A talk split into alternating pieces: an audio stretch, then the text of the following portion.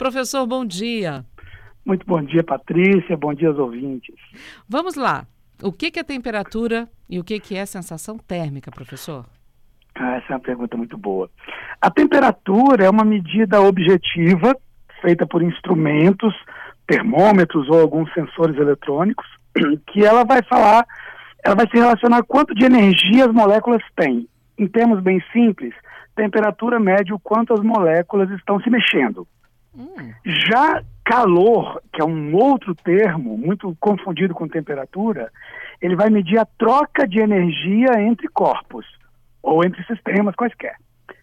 Já sensação térmica não é uma medida absoluta, nem tampouco objetivamente calculável, mas é uma estimativa que você faz para tentar considerar a fisiologia humana e o nosso, como é que eu posso dizer, conforto ou desconforto em relação à temperatura do ambiente.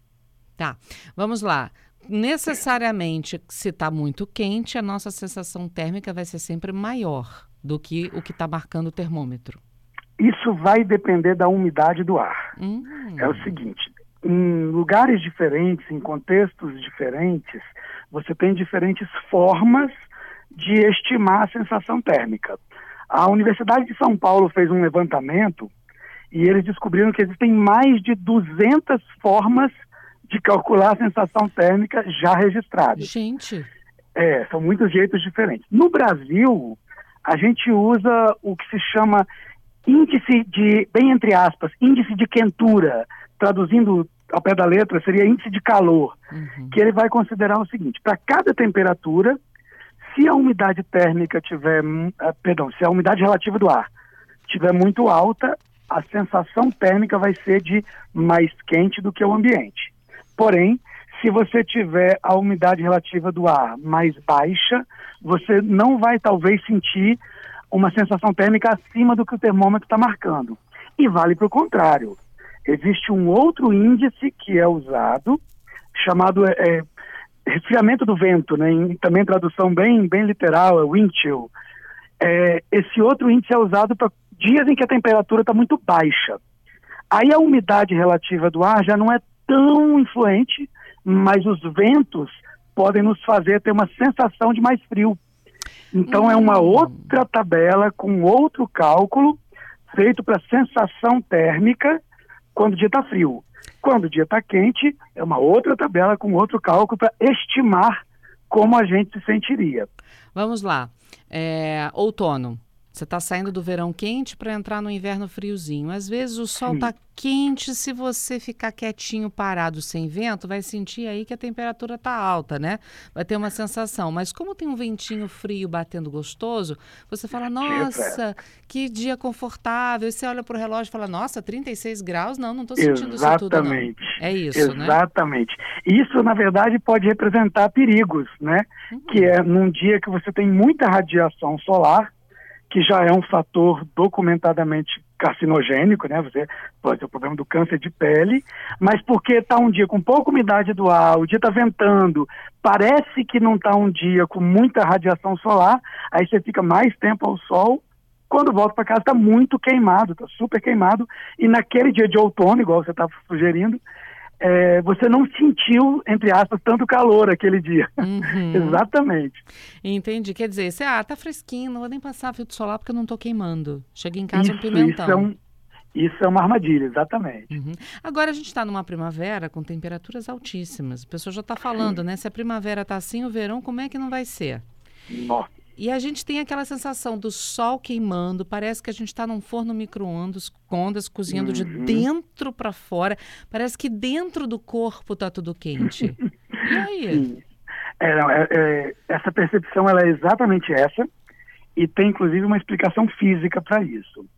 Ah, o ser humano é, é um, um tipo de organismo que se regula termicamente. A temperatura interna do nosso corpo é sempre a mesma. E isso é feito graças à troca de calor que a pele faz com o ambiente. Essa troca de calor, na maior parte das vezes, é feita por transpiração. Quando você transpira, a, a gotícula de suor que vem para a pele se evapora, e ao evaporar, ela meio que toma calor da pele e a pele fria. Então, quando você tem um dia, tipo a gente está vivendo agora, em que você tem, aqui na Grande Vitória, por exemplo, uma umidade relativa do ar mais, um pouco mais alta e um dia de temperatura já muito alta, né? A gente teve essa semana aí 8, 8 e meia da manhã, 30, 32 graus Sim. Celsius, às 8 da manhã. Só que se a umidade está alta, a nossa pele transpira pouco.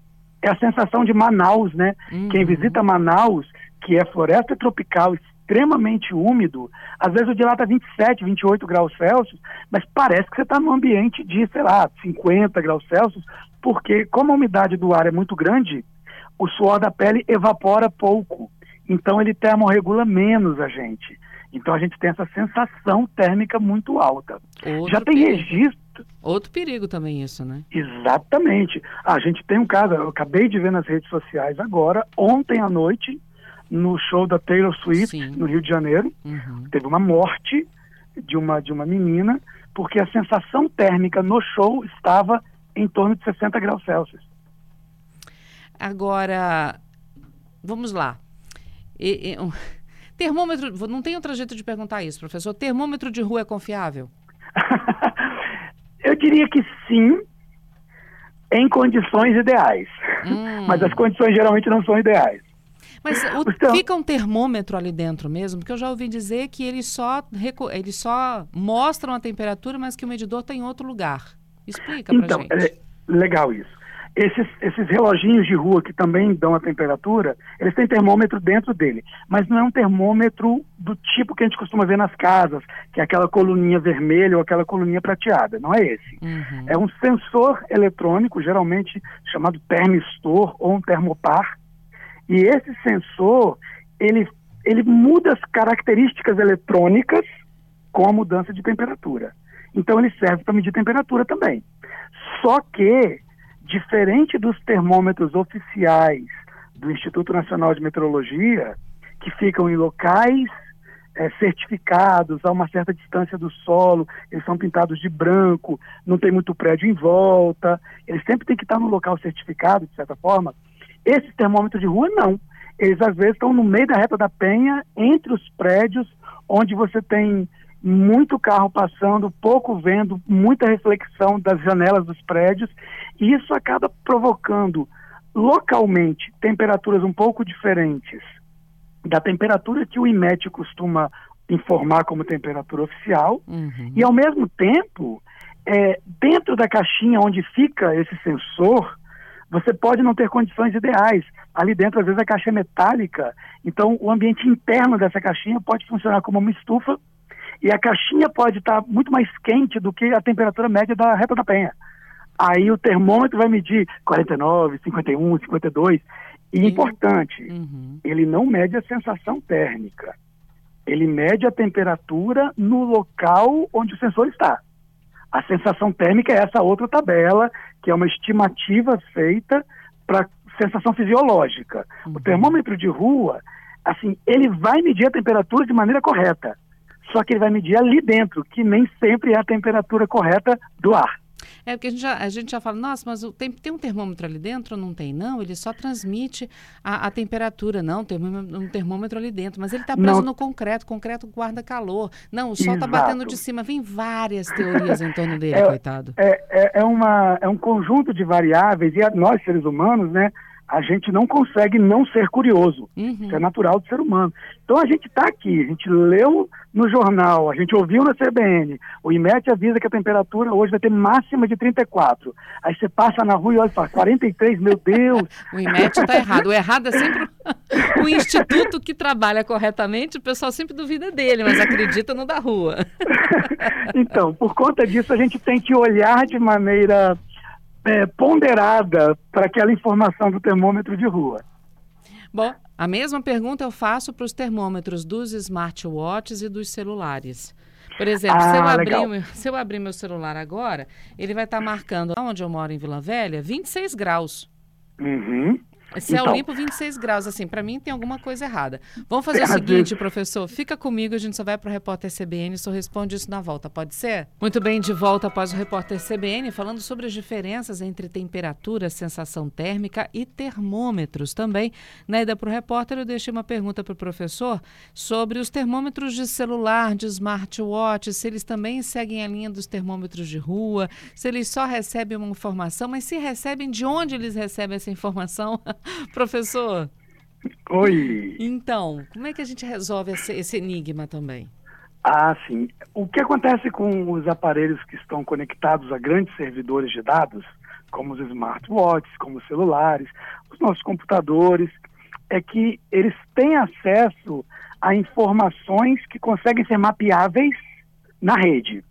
Então, quando um celular nos dá a temperatura para um local, uma das coisas que você tem que ter feito é habilitado o localizador do seu celular, o GPS dele. Hum. Então, a partir de onde o GPS está indicando que você está, esse celular ele vai pegar na internet um conjunto de informações, certamente os dados oficiais do INMET e talvez outras informações, e aí cada marca, entre aspas, né, cada servidor vai produzir isso de um jeito, e vai entregar essa informação na sua tela.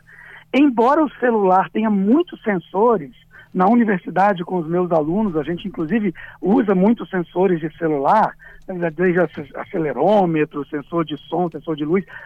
Essa informação é mais fácil para o servidor entregar ela via internet, porque à medida que você vai mudando de lugar, ele consegue pegar a informação média daquele lugar por outros dados, por dados oficiais, que a gente sabe não refletem nem a sensação térmica, nem propriamente naquele local onde se está qual é a temperatura. Uhum. Olha só, pergunta do ouvinte Fernando aqui, olha. É, termômetros digitais são mais confiáveis que aqueles que têm um líquidozinho dentro? É, e outra coisa, o líquido é verdade que o mercúrio foi proibido? Que líquido vermelho é aquele que tem em alguns termômetros? Ah, ótimo. Bom, primeiro a primeira parte da pergunta. Obrigado pela pergunta, Fernando.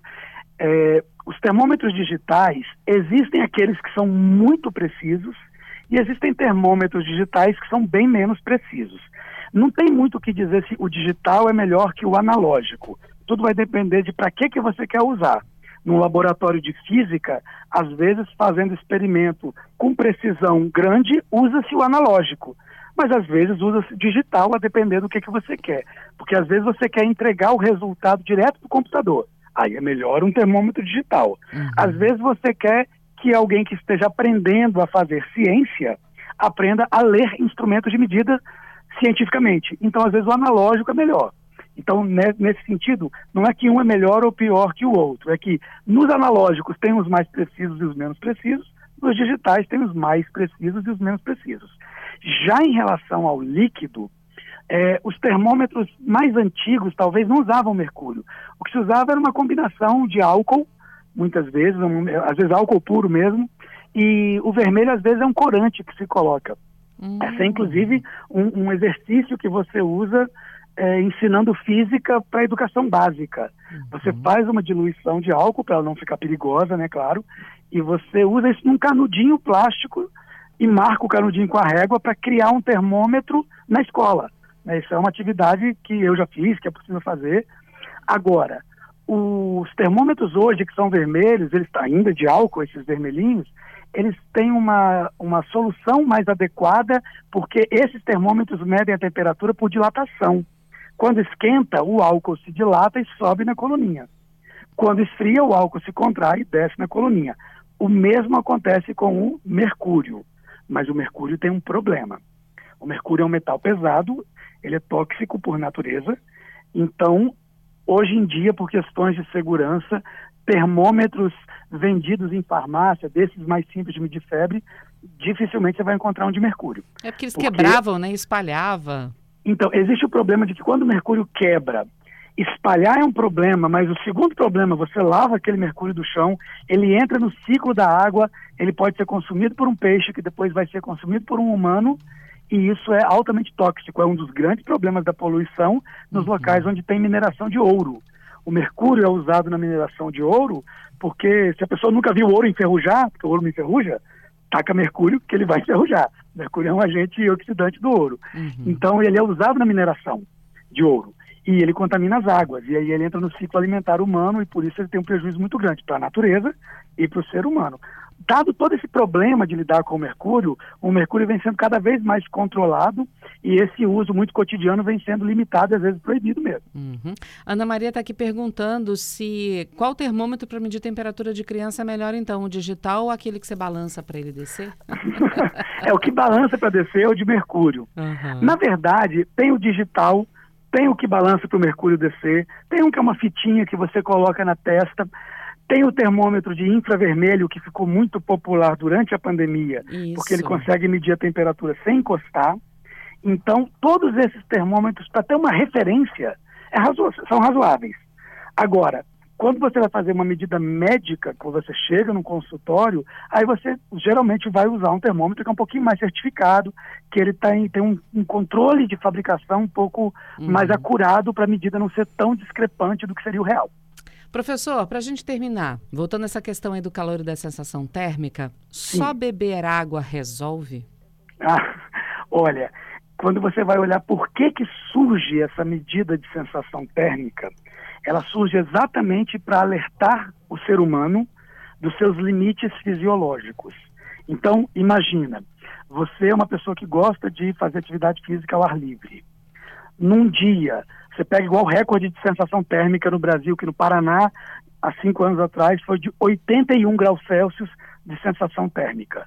A pessoa vai fazer atividade num ambiente assim, ela pode até se hidratar muito, mas provavelmente ela vai passar mal. Uhum. Então, só se hidratar não resolve. Hidratação, obviamente, eu não sou da área médica, né, mas essa é uma informação de amplo saber. Hidratação é fundamental. Mas também a sensação térmica nos alerta de fala, nossa, então Hoje o IMET está dizendo que a sensação térmica em Vitória vai ser de 46 graus. Não é adequado sair para fazer uma atividade ao ar livre com essa sensação térmica, porque eu vou ter as sensações fisiológicas como se o ambiente estivesse a 46 graus. Uhum. Isso é certamente nocivo, né? Uhum. Eu falei que era a última, mas rapidinho a pergunta do Gilmar. Professor, então, calor com muita umidade é pior do que calor com pouca umidade do ar? Olha, de acordo com o índice de calor, né, com esse, esse, dado que é usado para calcular a sensação térmica, temperatura alta com umidade relativa alta é a combinação que provoca maior sensação térmica. Então, sim, nesse sentido, é, hoje está 36 graus Celsius, se você está numa cidade de 36 graus Celsius com umidade relativa de 40%, você vai sentir uma sensação térmica mais alta. Mais alta. Mas se você tiver com uma, uma umidade relativa de 85%, você vai sentir uma sensação térmica muito, muito alta. Maior. Essa tabela é disponível na internet, você consegue ver ali, para essa temperatura, para essa umidade, a sensação térmica é essa. Pode procurar por índice de calor ou tabela de índice de calor. Isso é, é um dado, é, é uma tabela oficial. Embora a medida de índice de calor não seja, entre aspas, uma medida científica, né, porque é uma medida da percepção, e dependendo inclusive de onde a pessoa vive, tá? Uhum. Culturas diferentes resistem a calor e frio de maneira diferente. Quem vive na Sibéria resiste ao frio de um jeito diferente do que nasceu em Vitória. Uhum. Então, por conta disso, esse dado vai variar a partir dessas considerações. Mas respondendo a pergunta do Gilmar, Sim, num dia quente, se a umidade relativa estiver alta, sua sensação térmica vai ser mais alta ainda. Abafar, aquela sensação de abafamento, né? Exatamente. Parece assim. que, que você descreveu que o calor vem de dentro. Né? Isso. É. Professor Hernani, é sempre um prazer conversar com o senhor aqui na CBN Vitória. Já deixo também convite para outras oportunidades. Muito obrigada por dividir sua sabedoria conosco, viu? Obrigado, Patrícia. Obrigado pelo convite. Estamos à disposição. Obrigado, um bom final de semana e até a próxima. Até a próxima.